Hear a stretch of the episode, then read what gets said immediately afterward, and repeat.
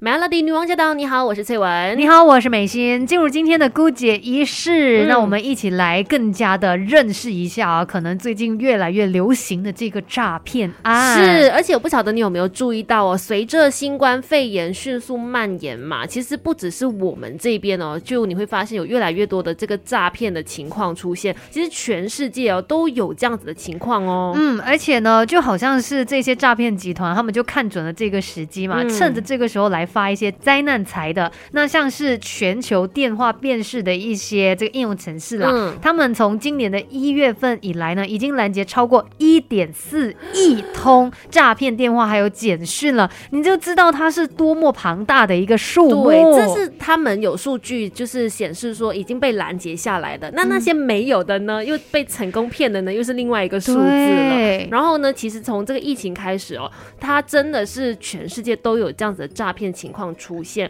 我觉得主要也是因为大家对于这个现在当下的疫情啊，有很多的恐慌还有担心，以至于那些诈骗案呢，就是那些骗子就用这样子的心理。对，就是利用我们的恐慌变成嗯了他们的生意哦。这些诈骗集团呢，他们就会放大社会当中的一些焦虑啊，还有嗯恐慌感，然后在我们的理性判断力降低的时候，就借机来行骗。而且呢，这个诈骗的范围哦，嗯影响是非常大的。有的时候呢，不只是个人会受到影响，嗯。甚至可能一些中小型企业啊，也会因为现在这个经济萧条的问题，然后嗯深受其害。对，所以今天的姑姐医生呢，就大概讲一讲，通常啊那些诈骗案，他会从怎么样的一个方向去下手。让我们也可以更加的了解哈、嗯。因为其实呢，主要可以看到他们现在呃是从四个方面来下手的，嗯。就是疫情爆发啦，然后恐慌购物、居家隔离，还有经济萧条，哦从这四个方面呢延伸出各种的诈骗手法，尤其是大家最常听到的，像口罩诈骗案，之前很多很多嘛，一直到警方出手之后，哎、我们好像就比较少听到这类新闻，可是它还是存在。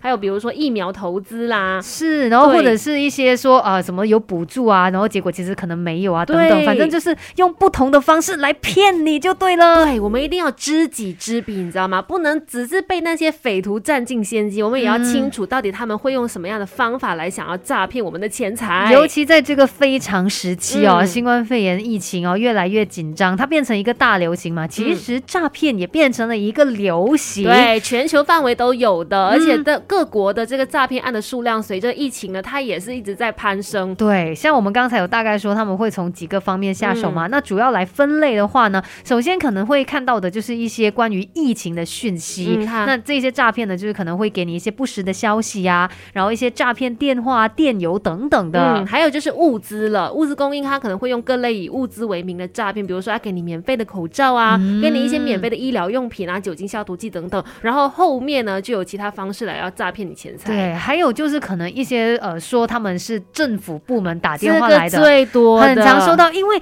当下你一听到电话一定怕怕的嘛。对好像今天我才看到那个小潘啊，嗯他就说他接到一通电话，哦说他什么税没有税对没有缴嗯清楚这样子的，当然还不确定是不是诈骗。嗯。但是你看，当你一接收到这样的讯息的时候，你一定会紧张，然后可能他要你还钱，你就马上就去会马上去还钱。给钱，是，的，所以要注意，尤其是可能说政府部门打来的话，嗯都要特别的去分析。嗯，当然，另外呢，像是一些线上娱乐，因为可能大家在 MCO 的期间，或者说现在疫情的关系，很多人可能在家时间比较多，那你就要留意一些线上的游戏平台啦，或者是影视平台等等，因为上面可能会有一些不知名的链接，然后你点进去之后，有可能就是一个陷阱在等着你了。还有就是可能一些关于到医护治疗的，可能他会说哦，有谁谁谁呃患病了，然后需要你来帮忙啊什么的啊，就是用这样子的一种方式哦来诈骗，进行诈骗。然后当然也包括说像是这些慈善募款啊，因为有一些是他们谎称自己是慈善团体，对。但是你以为你自己做了好事，嗯。但是你捐的钱呢，真的不知道去了哪里是，而且像之前就有这个本地的新闻说嘛，有那些 A 针来帮忙那嗯。些慈善团体去募款，其实他可能真的有时是那个钱非常少，哦就是很少真的给那个需要帮助的人，嗯大部分的钱呢都被这些中间的中介给诈骗了，给骗取了。你的这些善款啊，嗯可能一些物资啊，其实都没有真正的帮到需要的人。所以以上刚才说的这几类呢，大家都要多一点注意了。现在哦，其实连国际刑警组织呢，嗯也已经向一百九十四个成员国发布紫色通报了，是就是呼吁大家一定要小心防范这一些疫情诈骗。对，真的太多太多了。那有什么方法可以